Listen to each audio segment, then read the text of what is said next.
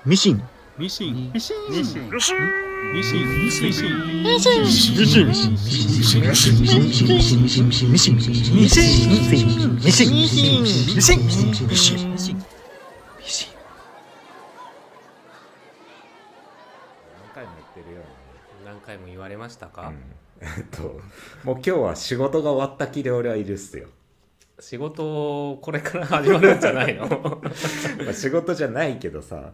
でも一応その3週間寝かしに寝かした人感の感想について、ええ。俺は一人でさっき家で喋ってきたわけですよ、はい。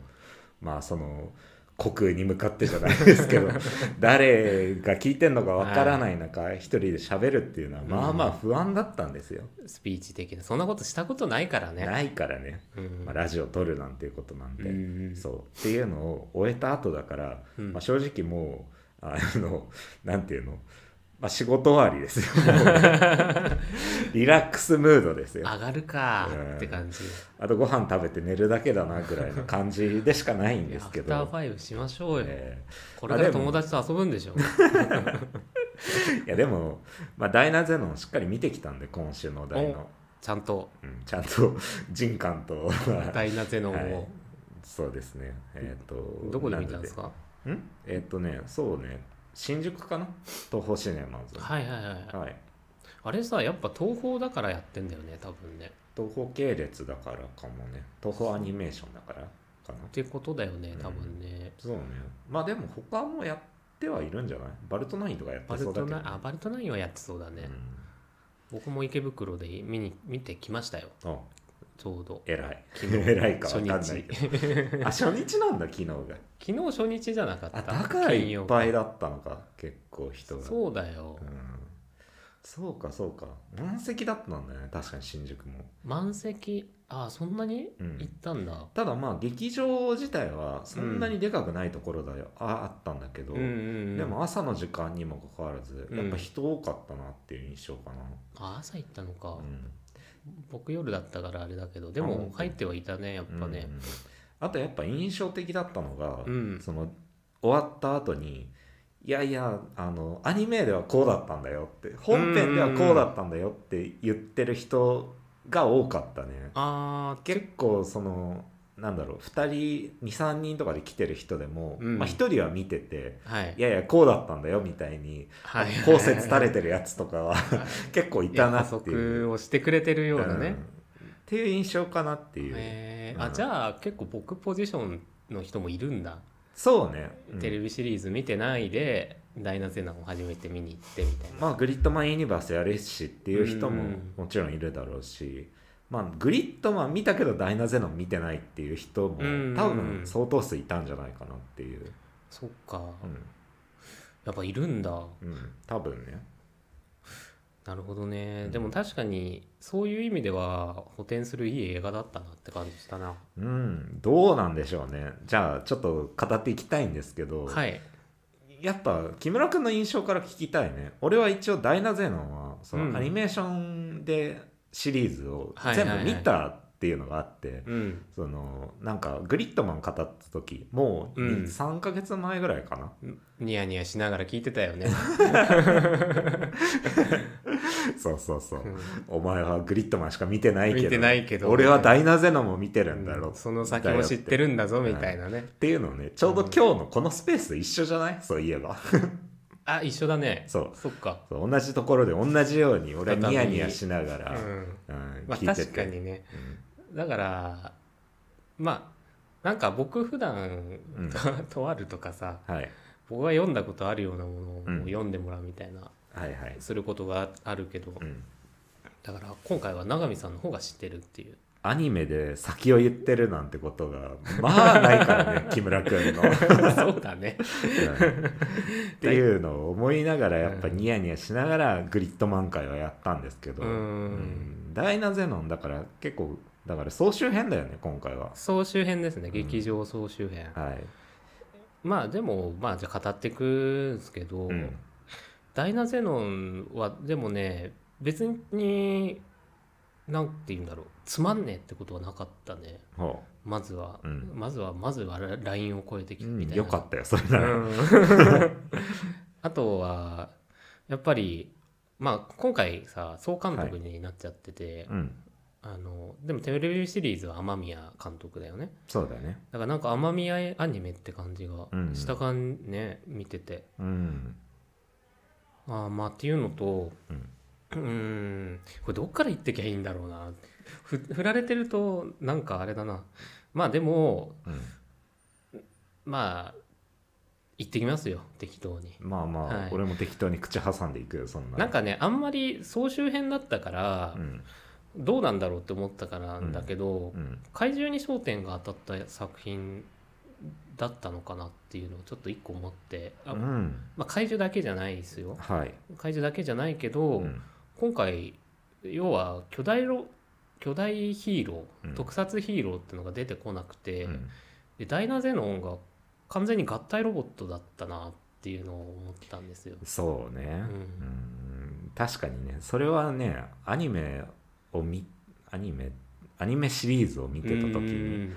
まず思ったのがうん。グリッドマンじゃねえのかよっていうのが ダイナゼノンってなんだよってなんだよ思ってたのね。そうそう思うんじゃないかなって、うんそう。でグリッドマン見てた時は、うん。やっぱり一応特撮ヒーローものがうん。アニメになったっていう感じだけど、そうそうそうそうそそそれの続編のダイナゼノンがう、うん、完全ロボットアニメじゃねえかと。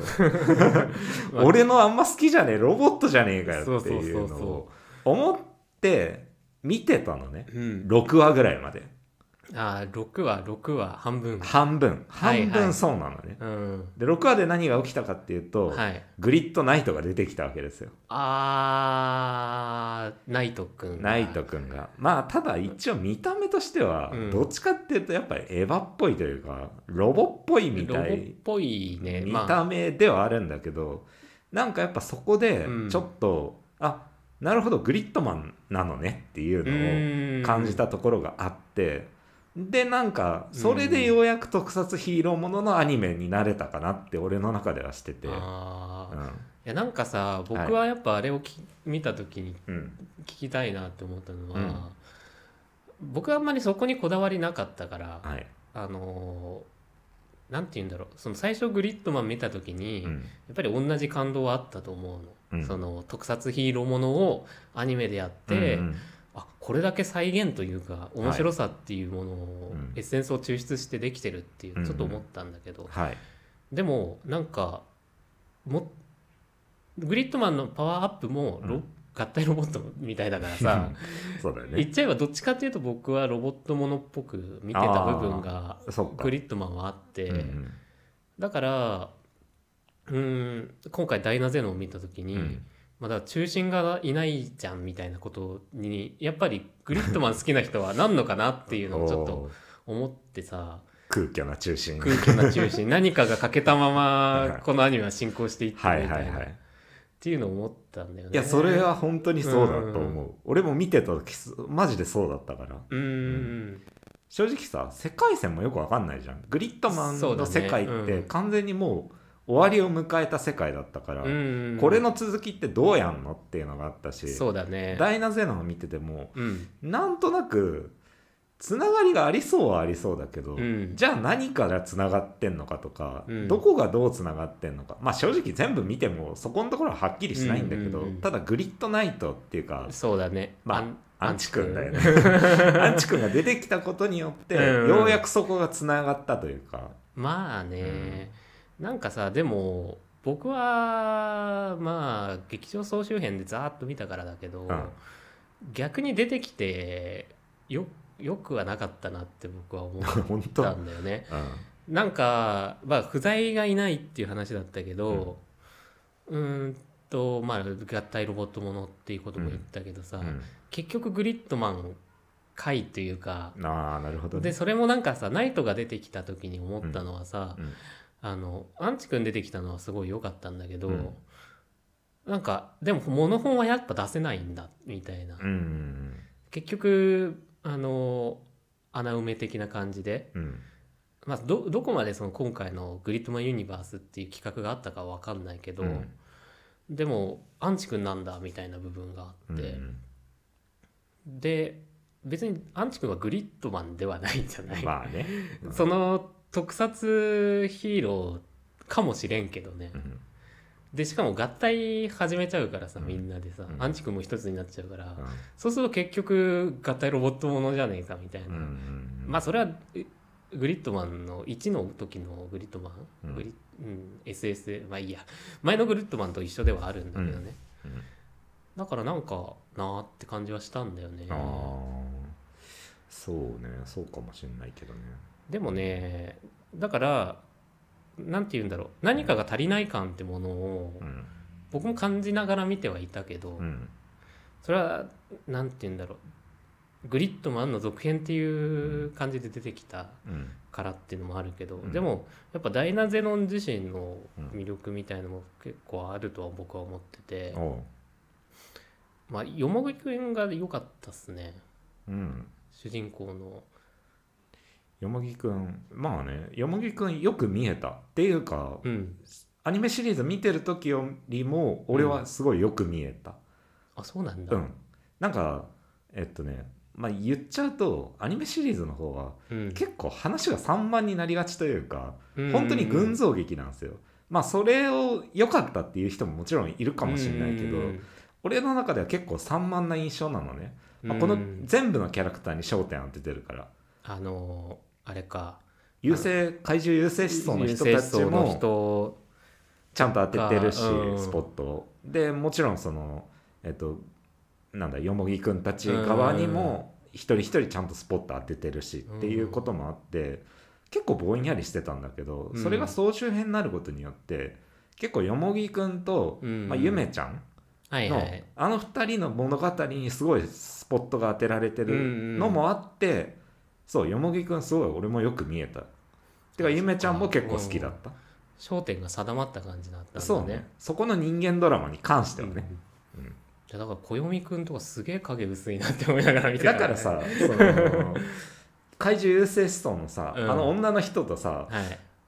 あの最後でしょ？最後やってると、うん。やり合ってるっていうか声掛け合ってる時にさ、いうんやなんこの二人知り合いだったっけっていうのを あの映画だけ見てると、うん。みんな思わないのかなって思っちゃった。いやまあ総集編で見たからさ、なんかなんか察しはしたけどね。だから要はあのなんて対になる相手っていうのをはいはい。用意したんだなとは思ってその こっちが忖度しちゃってるじゃんそれだったら。あのね、よもぎくんとゆめちゃんに対してはしずむくんだし、うん。そうね。その暦くんに対しては、うん。その女の人だし、はいはいはい。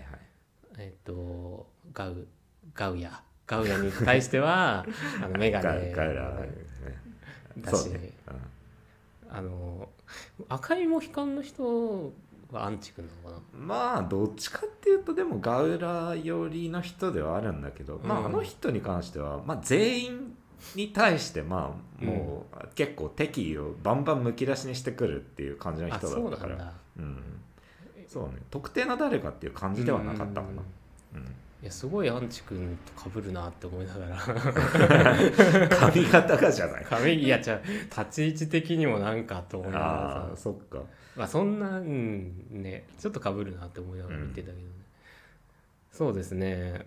あじゃあそうなんだ。なんかすごいだからまとまって見えたしうんとそうよもぎくんがいいって思ったのは、うん。なんかすごい表情豊かでーうん。あの動動きでも見せるというかさ「うん。あの夢ガンガン」みたいなとことかはいはい、あったりとか、うん。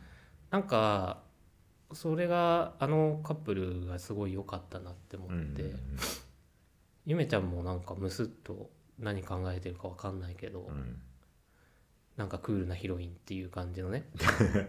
クールなヒロイン。その立花ちゃん的な立ち位置では全然然ないよねゆめちゃんゆめちゃん違うよね、うん、なんか若干メンヘラ入ってる。すげえ面倒くせえ女っていうイメージなんだけど、うん。確かにね、うん。そうか。そう言われるとそうだね。うん。に対して小闇くんは、うん。これこそ普通の主人公っていう感じ。なんか何でもない人っていう感じがすごいあったんだよねバイトとか高校生でやってるし。そうだね。うん。だしまあ友達っていうのも普通に出てくるじゃんか、うん。それもなんか薄い友達関係っていう感じがすごい伝わってくるんだよね。なんか。でもなんかそれがリアリティあるというかね。あるね、うん。あとはうん。うんだからこそ普通に見えるというか。見えるよね。だからゆめちゃんとの関係性だと、うん。なんかちょっとなんか特別なんだなここの絆はっていう感じが初めて出てくるというかよもぎくんにも。でもゆもきくんあんなに付き合ってくれるしさ、うん。代わりに泣いてくれるしいい子だなと思って。て、そうだね。うん。て思った。泣いてくれたのはうん。結構俺も泣けた。あれを見てるだけで、うん。なんかそこまでちゃんと思えるんだっていうところとかね。うん。すごい良かったけどねまあ、あとやっぱその2人の話が面白かったのがさ、うんやっぱあのミステリー要素がすごいダイナゼノうん。うんの、まあ総集編だけどね。あの引っ張ってる感じがして、うんうん。そうかも。結局そのまああの子の死の真相を探るみたいなことで、うんうん。でそれもさけそのこのアニメって、まあ、グリッドマンもそうだけど、うん。ファンタジー性が強いアニメのうんわけじゃない、はいでもやっぱり中心にある物語っていうのは、うん。すごいありふれた悩みというか、うん。あの結構僕らに寄ってる感じで作られてて、うん。それもすごいいい塩梅だったなって思ったっすね。そうか。うん。まあでも総集編でそこまで伝わったんだったらうん。良かったなっていう気がするけどね 暦の物語とかも良かったしね。知性とかもうんうん。本当はもっとあったんだけどね。学校行けないとかっていうのも。まあそんなに話数かけてるわけじゃないけど、うんうんでもちゃんとそれぞれに悩みがあってっていう。う、ん。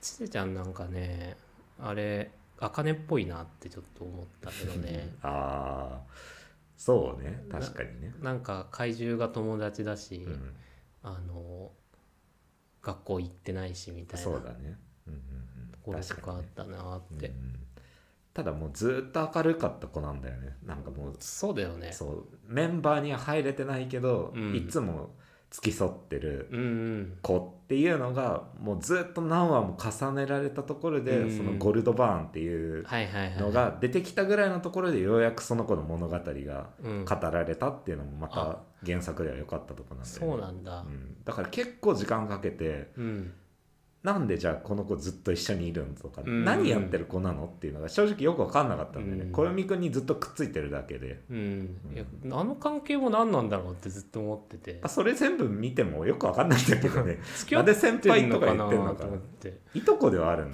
だけど、ね。いとこなんだ？あ関係性としてはね。なんで先輩って呼んでるのかよく分かんないけど。ーなんかえ付き合ってんの？みたいな。思いながら見てましたけどね。うん小闇くんもね、うん。いいんだよね。その怪獣セストの女とはいはいはい。結構ねなんかいろいろ因縁というか。因縁的なものがあるんだ。うそのなんか悪い関係性では決してなかったからこそっていうところとかがあって、うんそうそう。色恋座とかもあったりしてね小読くんには。ああ女の人と？いやあの女の人とではないんだけど。あ違うんだ。小読くんがおちょっと思いを寄せてる感じの人が出てきてっていうのとかもへ結構語られてたんだよね。ーあじゃああの映画の中で、まあ、焦点が当たった2人のストーリーとして見てたけど、うん。あそこに至るまでにうん。い,、いっぱいいたんだね。いっぱいいいったぱいいっぱいいたっていうかいっぱいそれぞれの物語があった。いっぱいあったの。うん。まあ、ただそこ語るにはやっぱ時間ない。今回やっぱりさ映画として2時間あるじゃん、そうだね。それ結構長えなって俺も思っちゃったんだね。あそっか。僕は、まあ、グリッドマインの劇場総総総集編よりうん。すごい見やすかったけどね、あそっか。うん。うん。なんか総集編としてあ総集編っぽいなってとこは結構あったけど、うん。あの怪獣とのバトルがうん。結構出てきてすぐ倒してみたいので、うん。やられちゃったりとかはあったけど、でもなんか明らかつながってないなみたいなとこなかったから、ああそっかそっか。なんかねグリッドマンの時はさ、結構切だ切るとこないじゃん。うんまあね。全部が全部うんと思って。で実際見に行ってうん。これ切って大丈夫なんかな？伝わるのかなって思って。なんとなくはもちろん終えるだろうけどね、でも結構やっぱ繊細に人間人物同士の関係とか、あの茜の心境とかを描いてたからさ、うん。だからなんか切るとこないのになってらあ唐突に見えちゃわないかなとか思ってたんだけどね。そうだから先週の終わりぐらいで俺も言ったかもしれないけど、うん。ダイナゼノンは結構切るとこあるよって言って、うんうんうん話の整理をつけた方がむしろ見やすいかもよって言ってたのが、うんうん今週ちょっと見てあ、確かにって自分でもうん言っといてなんだけど、思った部分がやっぱあってうん。うん。そうこれ切ってもなんとかなるよなっていうところがやっぱ切られてたから、うん。話の整理としてはやっぱついてたのかなダイナゼノンはっていう感じがするかな。えでも総集編で、うん。ここ切っちゃうのみたいなとこなかった？えっとねまあそれで言うと、うん。特撮ヒーロー好きとしては、はい。かっこいいところで残してほしかったのよ。うんうんうん。そのまあごめんね。単純に言っちゃうけど、うん。インスタンスドミネーションっていうのをはいはいはい。もうちょっと早く出してくれよとかあのグリッドナイトの変身とのところとかを、うん。もうちょっと早く出してくれてもよくないうんとか確かにね、うん。バンク後の方だったよね。そう。っていうのとかはうんちょっと不満としてはあるかなっていう、うん。でも不満としてはねそこまで大きくないからそれは俺のフェチの問題であって、うん。なんかえこのものまああの中心は2人だけどさ、うん。ででもここ入れないとこのドラマも良かったじゃんみたいなとかさ。うんうんうん。で言うと暦くんの物語かな、なんか暦くんとちせちゃんの物語はうん。そこまで長くないから、うんうん。ちょっとでも入れてあげられたらよかったんじゃないかなってすると、うん。あのなんかなんていうの？あの同盟というか、はいはいはいはい。ガウマさん一派のさ、うん。人たちにもやっぱり感情移入の仕方としては違ったんじゃないかなっていう気がするよね。小読くん33歳無職の人だね。そうなの？うん。なんかさ僕ら寄りだなとはちらっとちょっと思ってたんで、完全に俺ら寄りだよなって思ってそれを聞いてだから感情移入できるキャラクター用意してくれたんだなと思いつつそうそう。ただそんなに言ってたんだ年もうちょい若いと思ってた。俺ももちろん若いかなと思ったら 割と同年代っていう。同年代なんで、はい。そうそうそう。まあ、でも今ちょっと出たけどさ、うん。まああのグリッドマンの比較っていうのをさ、うん。やっぱダイナゼノンはしちゃうじゃない続編的に。そうだね。そう思った時に最初思ったのは、うん。やっぱダイナゼノンチームって感じがしたよね。まあね。うんでもう合体ロボットだし結構戦隊ものみたいだなってずっと思って、確かにね。だからまあでも最初の多分第1話あたりの感じとか、うやっぱすごい面白かった面白いなって思ったね、うんあのダイナゼノンがさ来ちゃってさバシャーンっつってうん。なんか潰されちゃってさ。よくわかんないけど乗っててみたいうんなあのなん何の話してるんですかみたいなことうんをこう小読くんがずっと言ってるみたいうんなとかね。なんか最近ドンブラザーズ抜いてたから、ん。あ戦隊ものっぽいって思いながら言ってましたね。はいはいはい。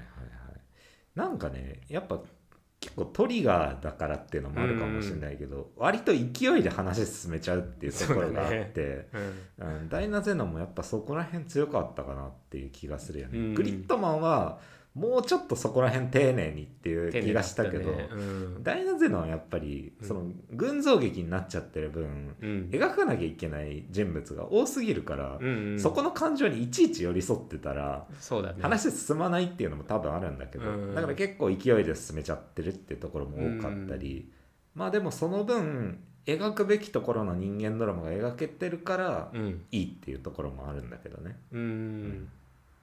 だからなんかグリッドマン見た時もちょっと思ったんだけど、うん。なんかペルソナっぽいなみたいのもちょっと思って、ああそうか。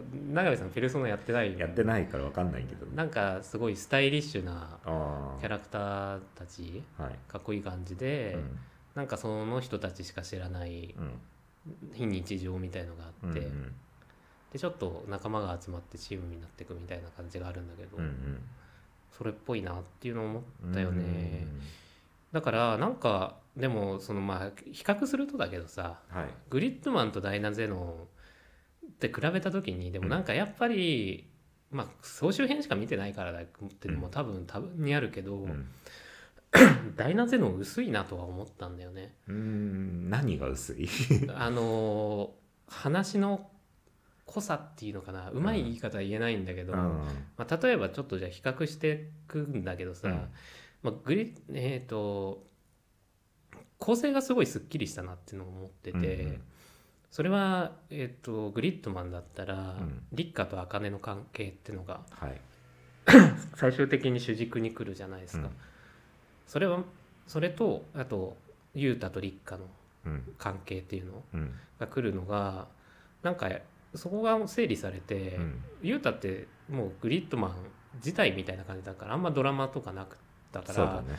あんま主人公って感じはしなかったんだよね、だけど今回よもぎと夢っていうのになった時に、すごいよもぎくん、まあ、さっきも言ったけど主人公っぽくちゃんとなんか心の動きとかが描かれてるし、まあね。うん。そこの2人の関係っていうところでも描かれてるから、うん。うんなんかすっきりして見やすいなと思ったんだよね。うん。でそのあとはえーっとその非日常的な部分。うん。よもぎと、まあ、最後沈むくんっていう感じでの対立だったからさ、うん。怪獣に対してどうこうっていうことだったと思うんだけど、うん。結構そのグリッドマンの方は、うん。怪獣に対してどうこうみたいな部分がすごい強かった感じがして、うん。そうだね。まあ、グリッドマン表でも言ったけどうん。もともとメメタ作品だし、うん。だと、えっと、もう一個あとし作品内の仕掛けとして、うん。世界へのクエスチョンみたいのがずっとあったから、はいはい。そのもう1話の引きがなんか怪獣に破壊された街がうん。元に戻ってるっていう引きだったからね。うん。だからこの世界なんだろうっていうのと、うん。そのつそれがだんだんだんだん立花と茜の関係になりつつ、うん。そのフィクションと僕らの関係みたいなところに落ち着いていくなっていうのを思ってて、うん。だからなんか作品内のストーリーっていうのうん。よりストーリーもあるけど、周りのギミックが強いし、うん。それが面白くてなんかそれが結構熱量ある感じがしたうん。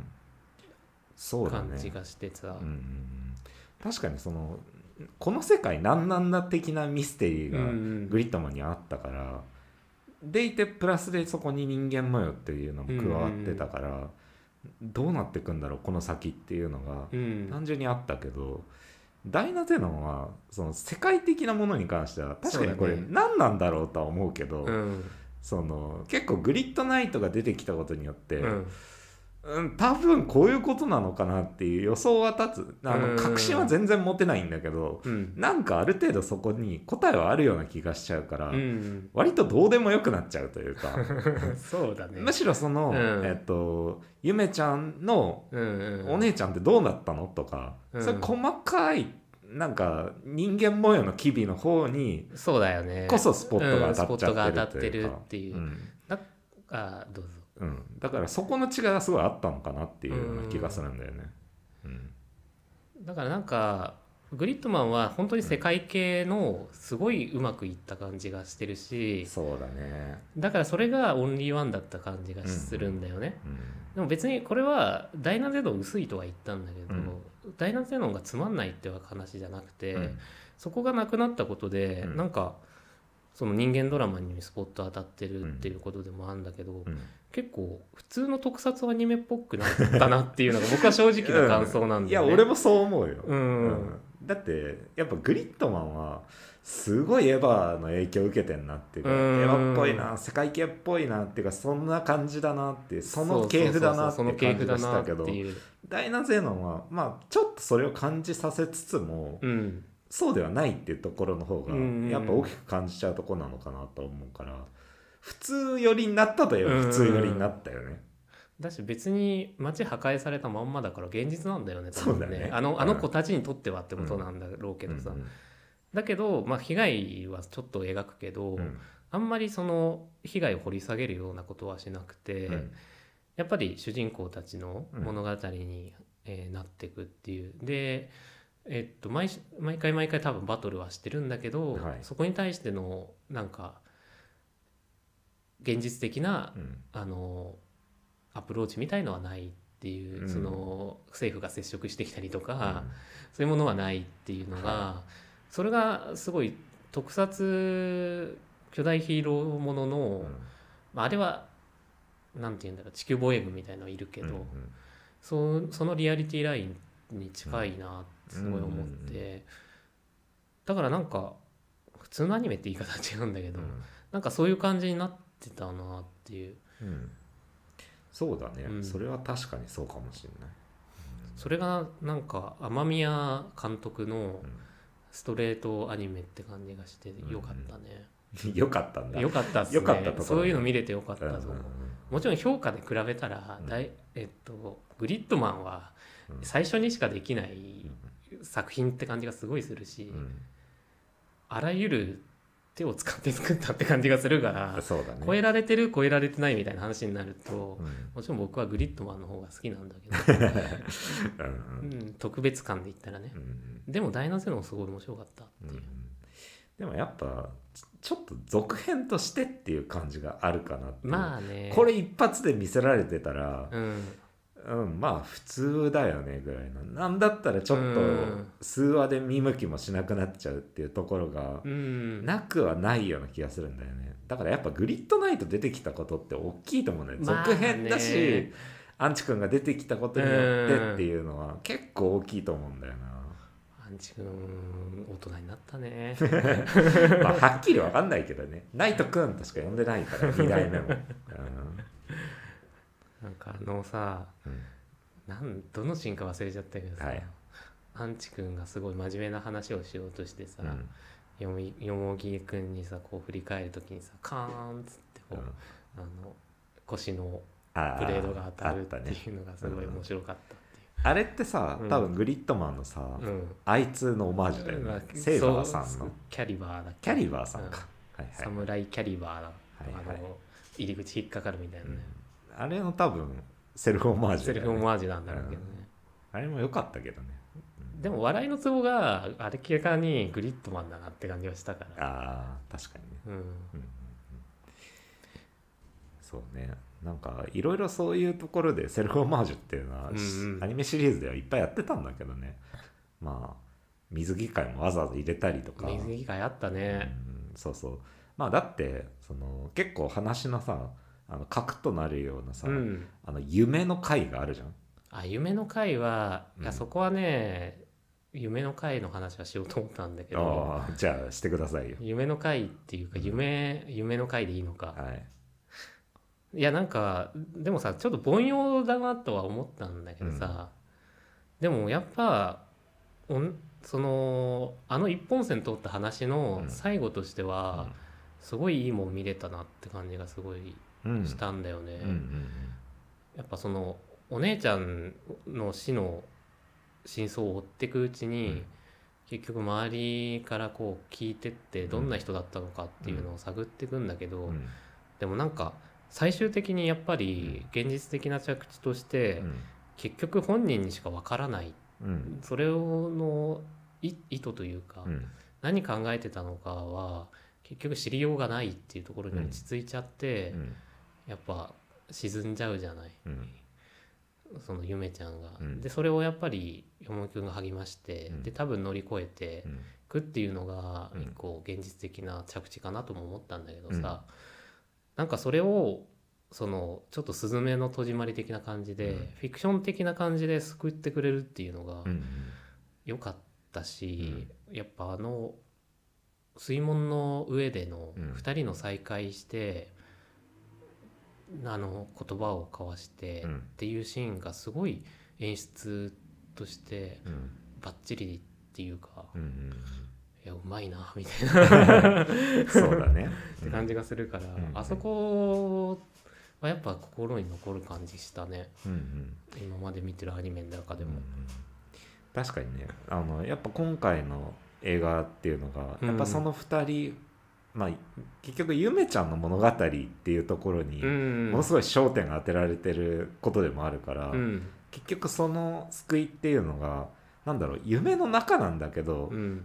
結局なんか、まあ、よもぎくんが絡んできたことによって、うん。自分で自分が救われるというか結局あれって夢の中でもあるわけだから、うん。そのまあ多分本当のことなんだろうけどうん。それが本当のことかどうかっていうのはう、ん自分の中にしかないというか、うん。そうっていうところでああいう風な見せ方をしてるっていうのは、うん。とてもいい見せ方だなって思ったりするんだよね。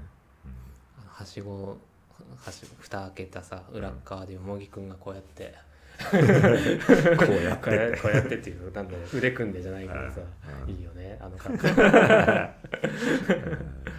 でもあれはマルチバースだったんじゃない？ああマルチバースなのか、うんいやなんか分からんけどどこかのじ別の時間軸なんじゃないかって感じはしたけど。いやだからそうとして。そうとしてもいいしっうんていうことでもあると思うんだよ。うん。だからなんかでなんかその先を行きそうな感じが一瞬したからさ、うん。要はそのこのフィクション性っていうのが、えーっとこの作品の中ではうん。怪獣っていうメタファーになってて、うん。みたいな、ああなるほどね。うん、っていうところにはいかなかったね別そういかなかったっていうか掘り下げない感じだったんだろ そうだね。うなだったなと思って。うん。それがだからなんかテレビシリーズ、うん。まあでも総集編で見た感じだと、うん。多分テレビシリーズでも語ってないんだろうなって感じは。まあね。それがさなんか群像劇でみんなで語るこう最終的に語られてるんだったら本当に名作になってたんだろうなとも思ったんだよね。なるほどね。うんうんうんまあ、結構ねあの夢のあたりの話からうはん割ともうテレビシリーズうんをなんか結構時間かけてやってんなっていう感じがあっうんうんうんまあその辺の物語が結局その総集編にした時も重要になってくるからっていうのもあると思うけど、うんそうそう。だから割とテレビアニメシリーズとはい。そんなに変わらないっていう、ああ、そうなんだよな丁寧にやっとてんなっていう感じがしたからね、うん。そうそう。あとは何ですかね語っとくべきこととしては。いやーやっぱ怪獣が出てこない来ない回ってさ、うん。クソだよね。今回あったんだっけな。いや。なんかわかんないね。知らん総集編にされてたらね。知らんけどうん。でもそさっきさその特撮アニメっぽくなったと思ったってことでい言った時にさ、はい。なんかそんなに僕あのダイナゼノンのロボットとして燃えないんだよね、あー。そんな好きなタイプのロボットじゃないなって思った時に、なんか毎週これ習慣で見てたら、そのなんて言うんだろう。グリッドマンの時はさ、毎回必ずグリッドマンのパワーアップとか、うん。パワーアップしないにしても敗北とかが必ず何かしらのドラマがあったから、はいはい。特撮っぽいドラマがちゃんと織り込まれてたよね。そう主人公側にドラマというか変化が必ずあったからあれだけど、うん。基本的に普通はないじゃない。50話ぐらいやるしさ、あの10話ごとになんか新しいフォームがみたいな話だったりするじゃん、確かにねだから結構その相手の怪獣どんなんなんだろうみたいな部分で見ることとかあると思うんだけど、うんなんとか怪獣何々みたいな、うん。とかなんかそういう楽しみ方できるのかなってちょっと思ったんだよね。うん。うんでもねダイナゼノンのうん、結構弱点になってるポイントははい、せっかく怪獣使いっていう存在がいるのに、うん、怪獣のデザインに魅力が全然ないことだと思うんだよね。そあのダイナゼノン自体に対しても、うん。まあそれは賛否あると思うけど、うんうんまあ俺もあんま乗れなかったけど その何より良くないのがやっぱ怪獣のデザインがダメっていうことだと思うんだよね。うん、なんかロボっぽかったよね。ロボっぽかったっていうのもあるけどやっぱ元 SSS グリッドマンの方ではさ、結構オマージュとかされててさ、あったね。ウルトラシリーズというか、そのつぶらやシリーズのうん。オマージュっていうのがあったけど、うん。今回に関してはちょっと見出せなかったよ。あるのかもしれない、うん。そこら辺ちょっと調べてないから分かんないけどなんかね怪獣のデザインがうん。なんか割とどうでもいいの。なんかまあ別に倒されるもんだし、うん。まあこんなもんかなっていう感じで毎回出てくるから、うん。そのあんまさあの怪獣いたなっていうのが思い出せないと思うのよ。そのなんか色をばらまくような怪獣とかは、ああね。うん、かわいそうだったね。かわいそうだったけど、うん。なんかあいつとか覚えてんじゃん。ちゃんとその、まああれはあそこに焦点が当てられてたからっていうのもあるけど、うんうんデザイン的にもちょっとあれだけちょっと異質な感じとかもあったりするうんんだけど、うんそうだね。うんなんか他の怪獣ってなんかゴテゴテしてるし、うん。なんか燃えないのよ。茜だったら燃えてないよここに怪獣このこの怪獣たちに多分。なんか着ぐるみ感そんななかった気もするんだよねそうそう。となんか単なるモンスターみたいにしかなってないからうん。なんかそれも良くないなと思って、うん。なんかねいやなんかもしかしたらそこも意図あんのかなっていう気もしなくはないけどなんであの時あの世界に怪獣が現れてるのかっていうところも、うん。そのなんていうのいつの時代も人の心がある限りっていうような 理屈はグリッドマンでも言ってたからはい。分かんなくねえけど、じゃあなんでいきなり現れたのかとか、うん。じゃあなんで今とかじゃあなんであいつら蘇ってとかっていうのとかもよく分かんないっていうか。あ結局わかんないんだ、うん。なんか卵がどうとかさ、うん。確かにね怪獣の力でうん。あの人たち蘇って、うん怪獣を出せるんだもんねあの人たちはね、そう優勢思想の人せるというか操れるというか操れるというかね、でもその辺の理屈はね別にテレビシリーズ見ててもよくわかんないっていうか 別に説明されないのよ。いやいや茜が起きたからじゃないですか。いやだからどうなんだろうね、うん。なんで茜はいやいや茜はだって最後ちゃんとうん。現実世界で目覚めたんじゃなかったっけって、いやそうね、うん。だからちょっと僕はなんか別に語られないしさ、はい。い、くらでも考えられることだけどさ、うん。最初思った時さ、うん。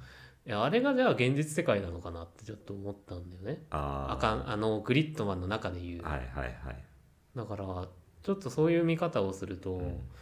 ああなんかあのかのかのちゃんうんかのちゃんは金なのかな？とかって勝手に思ってたんだよね、まあっていうのとかなんかわかんないなーって。うん。うん、まあそういう見方もなんか最初の頃俺もしてた気がする。けどさなんかそれだとそもそもさグリッドマンの最後にさわざわざ実写にした意味がわけわかんなくなるっていうかさそうなんだだったら実写で全部撮れやっていう話になっちゃうからそこが崩れちゃうのもおかしな話だし、ううんんだからねグリッドマンユニバースってどういう話になるのかなって 今回だからうん。最後の最後のところでエンドロール終わってうん。のところでちょっとその布石みたいなのがあるじゃん。まああ。前もあったのかもしんないけどもしかしたら。俺は初めて見たからうんうん。あうんなんかそうなってくのかなっていうのはなんとなくあるけど。ネタバレになるんですかね。ネタバレになるんじゃないの？言わない方がいいんですかね。言わない方が分かんねえけどこんなこと別に。いや付き合ってんじゃないやっぱあの二人は。いや付き合ってないよ。だからいとこ同士だっつってんだから。いやまああ分か。んねえけど、うん。いやなんか暦くんの裸を見て終わるんだよねめっそこがネタバレなんだ。めっちゃせちゃんが驚いてる顔をする、まあね。うん、あでもね僕は新作カットというかユニバースへの期待みたいな期待というかねうん。ユニバースこうなるんじゃないかっていうのが思った時にさ、はいはい。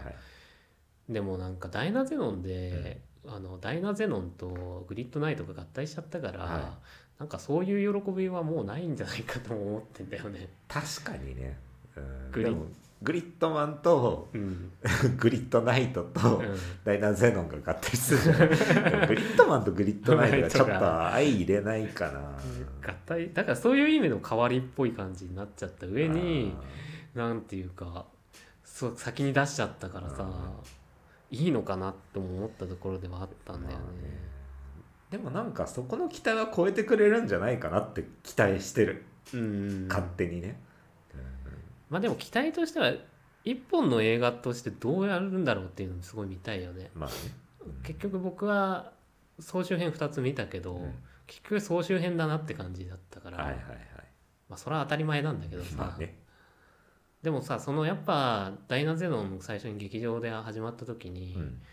あでも画質とか的にはうん。全然やっぱ大画面でも見れるなって感じだった。まあ今のアニメが綺麗だからってこともあるんだけどさ、まあねあったからね。うん。まああとはもう一個思ったのは、はい。要要はそのちせちゃんがなんか見て驚いてるってカットじゃないうん。だったじゃないですか、うん。グリッドマン劇場総集編の時も、うん。なんか窓の外を見て驚いてるみたいなカットで終わったから、うん。僕は見てる先がうん。実写なんじゃないかって思ってんだよ。だかあー。なんだろうねそれ。らもうちせちゃんがあの暦くんの実写の全裸を見て驚いてる、何それ。要はなんか最後グリッドマンが実写で終わったから。実写も実写のっていう世界線もあるよみたいなことうんだからね。いやあの終わり方しちゃったのは、うん。結構だから反則の一手な気がするから、ね。ここからつつながりっていうか続きを作るって、うん。結構なんかいろいろ難しいと思うのよ、そうだよね。うん。だってもうメタフィクションみたいにしちゃったっていうことはさ、うん。ここからフィクションの続きを作りますっていうの結構成立しない話だからそうね。そうだからグリッドマンユニバースどうすんだっていう気もするし、うん。ダイナゼノンもちゃんと続きとして OK なのかっていうのはいまだに俺の中で ちょっと割り切れてないところもあるわ確けよ。かにね。だからそこ差し引いた時に、うん。やっぱ普通のアニメだなって感じがなるからね、うん。そうね。なんか普通のトリガーアニメだなみたいなさ、うん。いやだからそこにどう決着つけてくれんのかなっていうのは、多分もうこれから見る人全員が思ってることだと思うよ。うん。とどうすんのと。ただ単になんかマルチバース的な話にしてうん。そのみんなをそこに集めちゃってうん。一個話作りましたっていうのだったら、うん。結構納得いかないものになっちゃうような気がするの。だっでても上がるポイントって結構ないじゃんそれだと。いや東映アニメ祭りみたいないやーだからそういう方向に行っちゃうとなんかうん。全然つまんないじゃんそれって。まだしさっき木村君が言ってたようにその合体的な、そのなんか特撮的な上がりっていうのもうん。かなり禁じられてるじゃん。そうだね。の確かにグリッドマンとじゃあダイナゼノンが合体してっていう話だとすでにナイトと合体しちゃってるじゃんっていうのも,、んもう全然上がらないポイントになっちゃってるわけだし。そうだよ。そう。だからグリッドマンユニバースでどこにその上がりポイント特撮的な上がりポイントも持ってくるかっていうのも分かんないしっていうのはちょっとあるしね。うん。まあ、でもねそういう想像を全部超えてくるような 素晴らしいものになってることを願いますけどそね。うなのかな、うん。まあでもさ結局僕はダイナゼノン見た時に、はい。普通のトリガーアニメっていうかさ、うん。まあ、普通のアニメになったなって感じがしたからさ、はい。だからなんかグリッドマン表で言った、うん。結局そのメタフィクションを使って、うん。えっと、ポストエヴァ的なことをやって、うん。でも結構僕は好きだし、あの愛があるとは思ってたから,、はい。結局自作やる時にうん。どん、何をやるんだろうっていう期待としては、うん。あんまりなんかどうでもいい感じにはなってしまったなとは思ったんだよね。まあね、うん。確かにね。だからもう出し切った感っていうのはうん。やっぱあるからね。うん。まあ結局じゃあダイナゼノンってうん。別になくてもよかったよねっていう。いやそれは寂しい。寂しいかもしれないけど。でもやっぱ、ん。うんなんだろうじゃあグリッドマンでやったことを生かして、じゃあダイナゼノンでなんかそれを超えてくる何かができたのかっていうとうん、なんかあんまりやっぱできてないような気がするかなって気がするんだよね。そのやっぱ人間ドラマっていうところに群像劇っていうところに焦点を当てたんだとしても、うん、やっぱ茜の物語とか強かったような気がするし、まあ強いよね。うん。ものすごい病んでる人の話ではあるし、うのゆめちゃんも病んでるけど、うなんか結局普通のところに着地しちゃってってるから、うん別にいいんだけどそんなことは、うん。はい。なんかねあとなんか、うん。なんだろう。ちょっと話変わっちゃうけど、はいはいはい。好きです。付き合ってくださいってい。うのって、これ久しぶりにこんな言葉聞いたなと思って。いやだストレートドストレートストレートだ。今時さ実写映画でもさ、うん。そのティーン向け映画だったらわかんねえけど、はいはいはい。あんま見たことねえ場面だなと思って。うん。なんかなんか久しぶりに聞いた言葉だなと思って、うん。はい、それが面白かったです。面白かったです。なんかでもさやっぱ雨宮監督普通のアニメ撮れるんだとあ思って。か。変化球ばっかだったからさ最初。っあていうかまああれだけの変化球であなんかまとまった構成をしてるから、そら力ある人なんだろうなとーはいはい思うんだけどね、はい。でもその与えられたじゃあダイナゼノン使っていいですよみたいなことに対して、うん。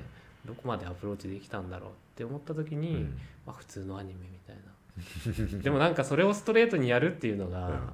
ストレートにできないできるってこともすごいことだよね。うん。まあね。だしその好きです付き合ってくださいを言わせちゃうんだっていうのもさなんかあすごいなと思うし、うん。でも別に唐突とか臭いとかでもなかったかられはそうだね、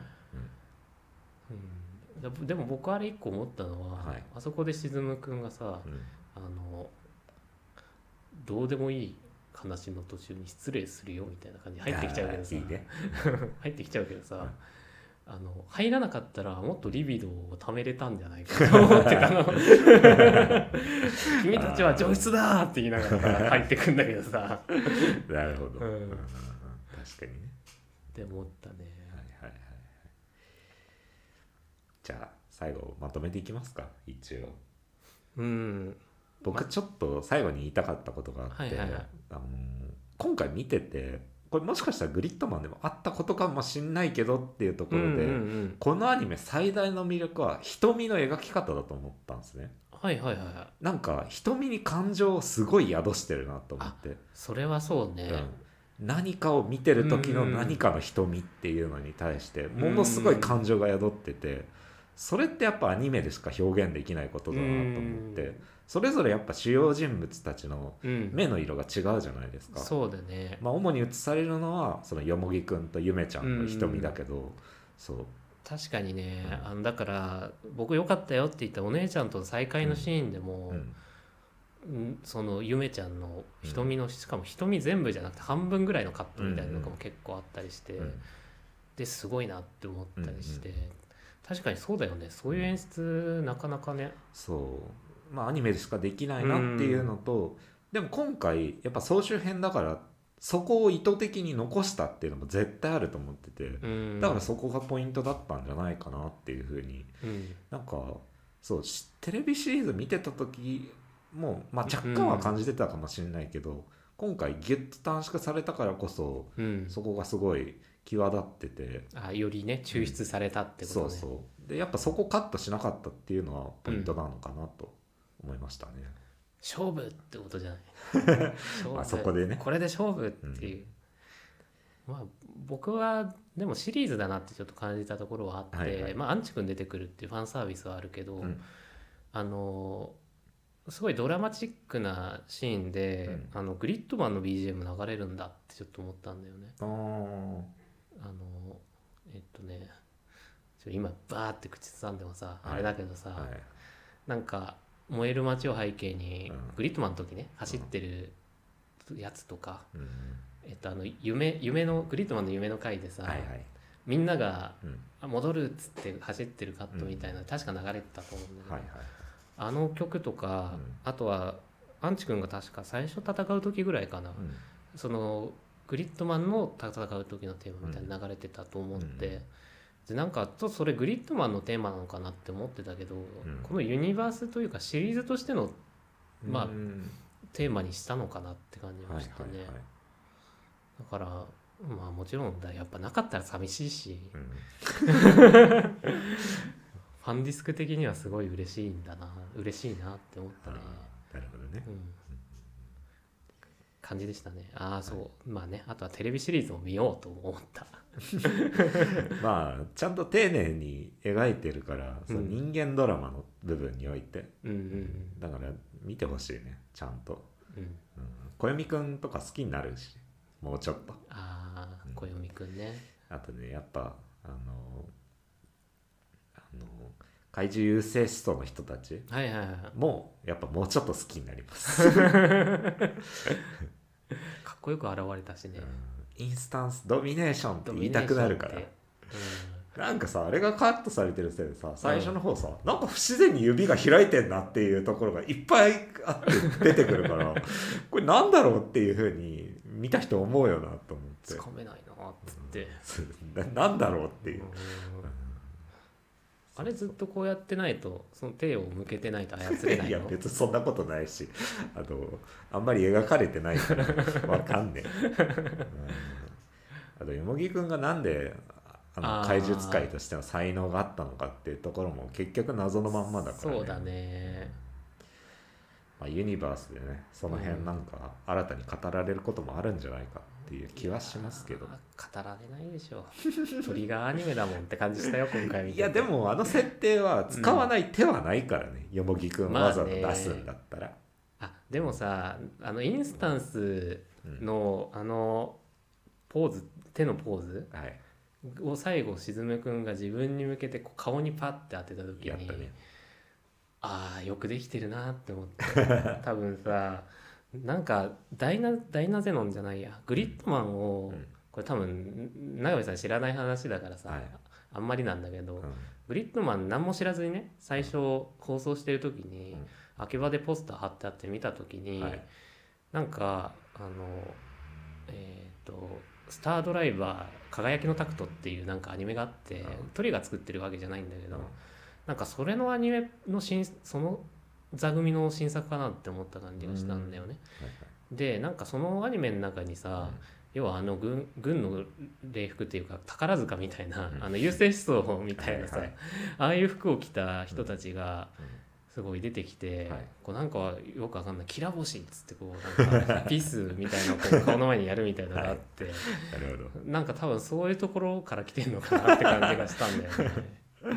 あ そういうとこから来てんのかな来てるっていうか本なんか雨宮監督好きなんかなってちょっと思ったっていう。なるほどね。はいはいはい。ねえ。まあでもユニバース楽しみですねこれで、いやだからユニバースなんだろう高ぶってきたからうん。見たいよ。せっかくだったらね、うん。ルーレットでやってて、はい、行きたいっすね、よもぎくんとあのグリッドマンのさうん、えっとちょっと今もうパッと名前が出てこないや。はい。ゆうただ。うん。ゆうたがなんとなく殴り合ってほしいなって思う。こうさい絶対最初さ 2, 2つの勢力がさうん。喧嘩するじゃない。で最後まとまって倒すじゃない。うん。2人の力2 つ合わせて。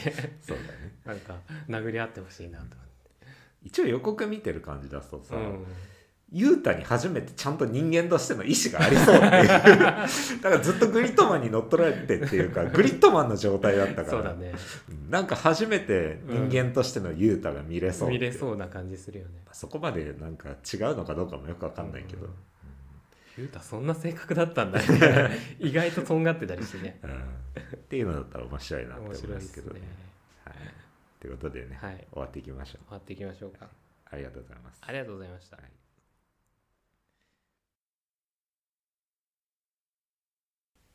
バトルゴー。それなんだっけ？なんかあのーグリッドマンって いやダイナゼノンがみんなが合体して心が一つになった時に確かみんなで言ってたんだよね、そうだっけ？全然印象に残ってないセリフだな。あの今の発発音っていうかうん。漢字で良かったのかも覚えてないけど バトルゴーバトルゴーみたいなマジンガーみたいな感じだったかもしれない。なんか言ってたなと思っあ、本当？て、。はい、あれが合言葉だったんじゃないの？大いや、全然。そんなものなかったと思うよ。インスタンスばっか言ってるけどさインスタンスばっかりだったような気がするから。まあまあ、いいですよ。はいはい次回作、ちはいゃちゃっと決めちゃいましょうか。行きましょうかはい。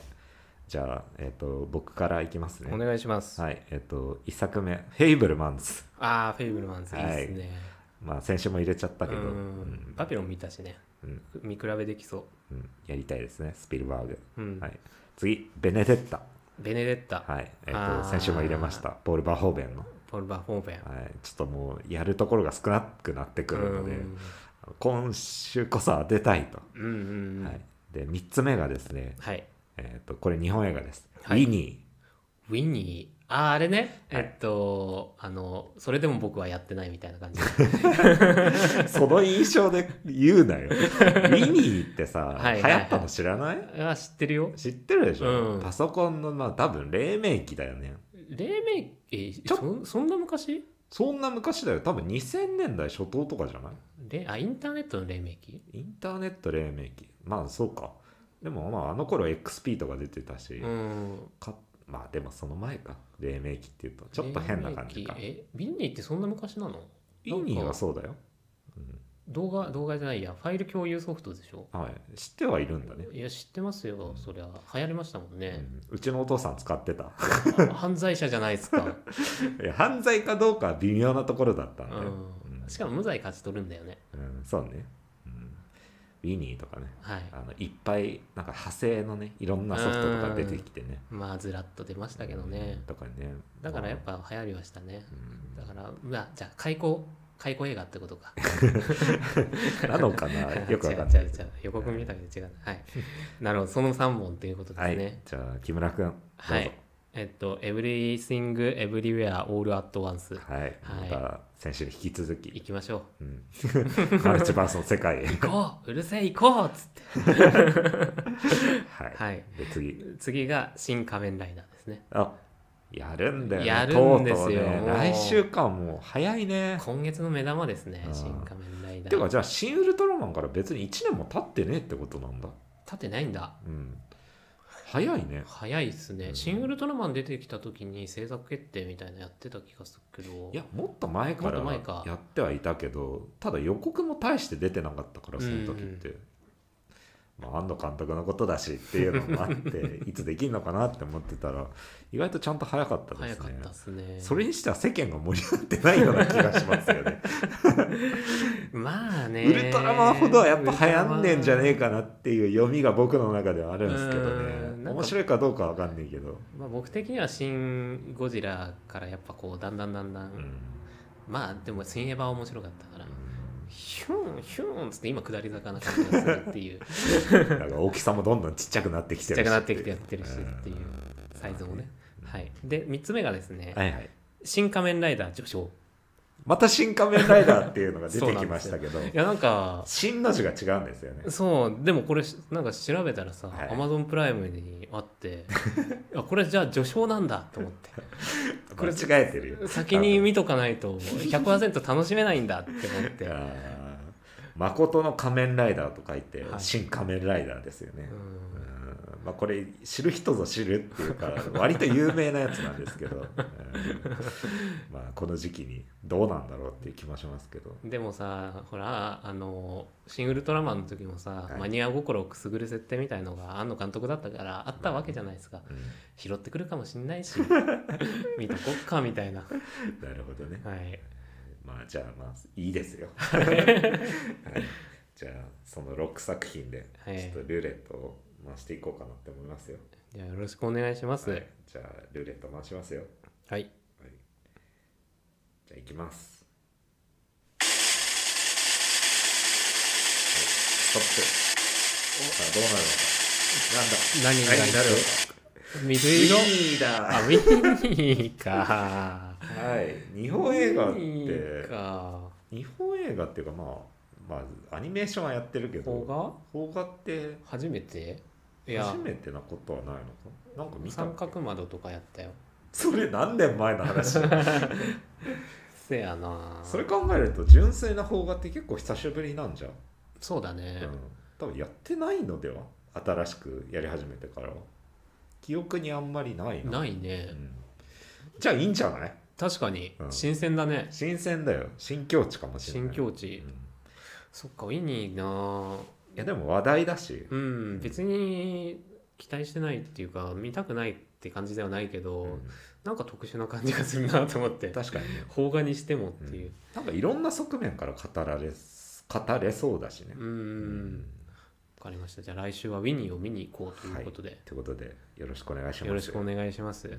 じゃあまあえっと一応その有料版っていうのを僕らやっておりまして。はいはいはいはい、はい。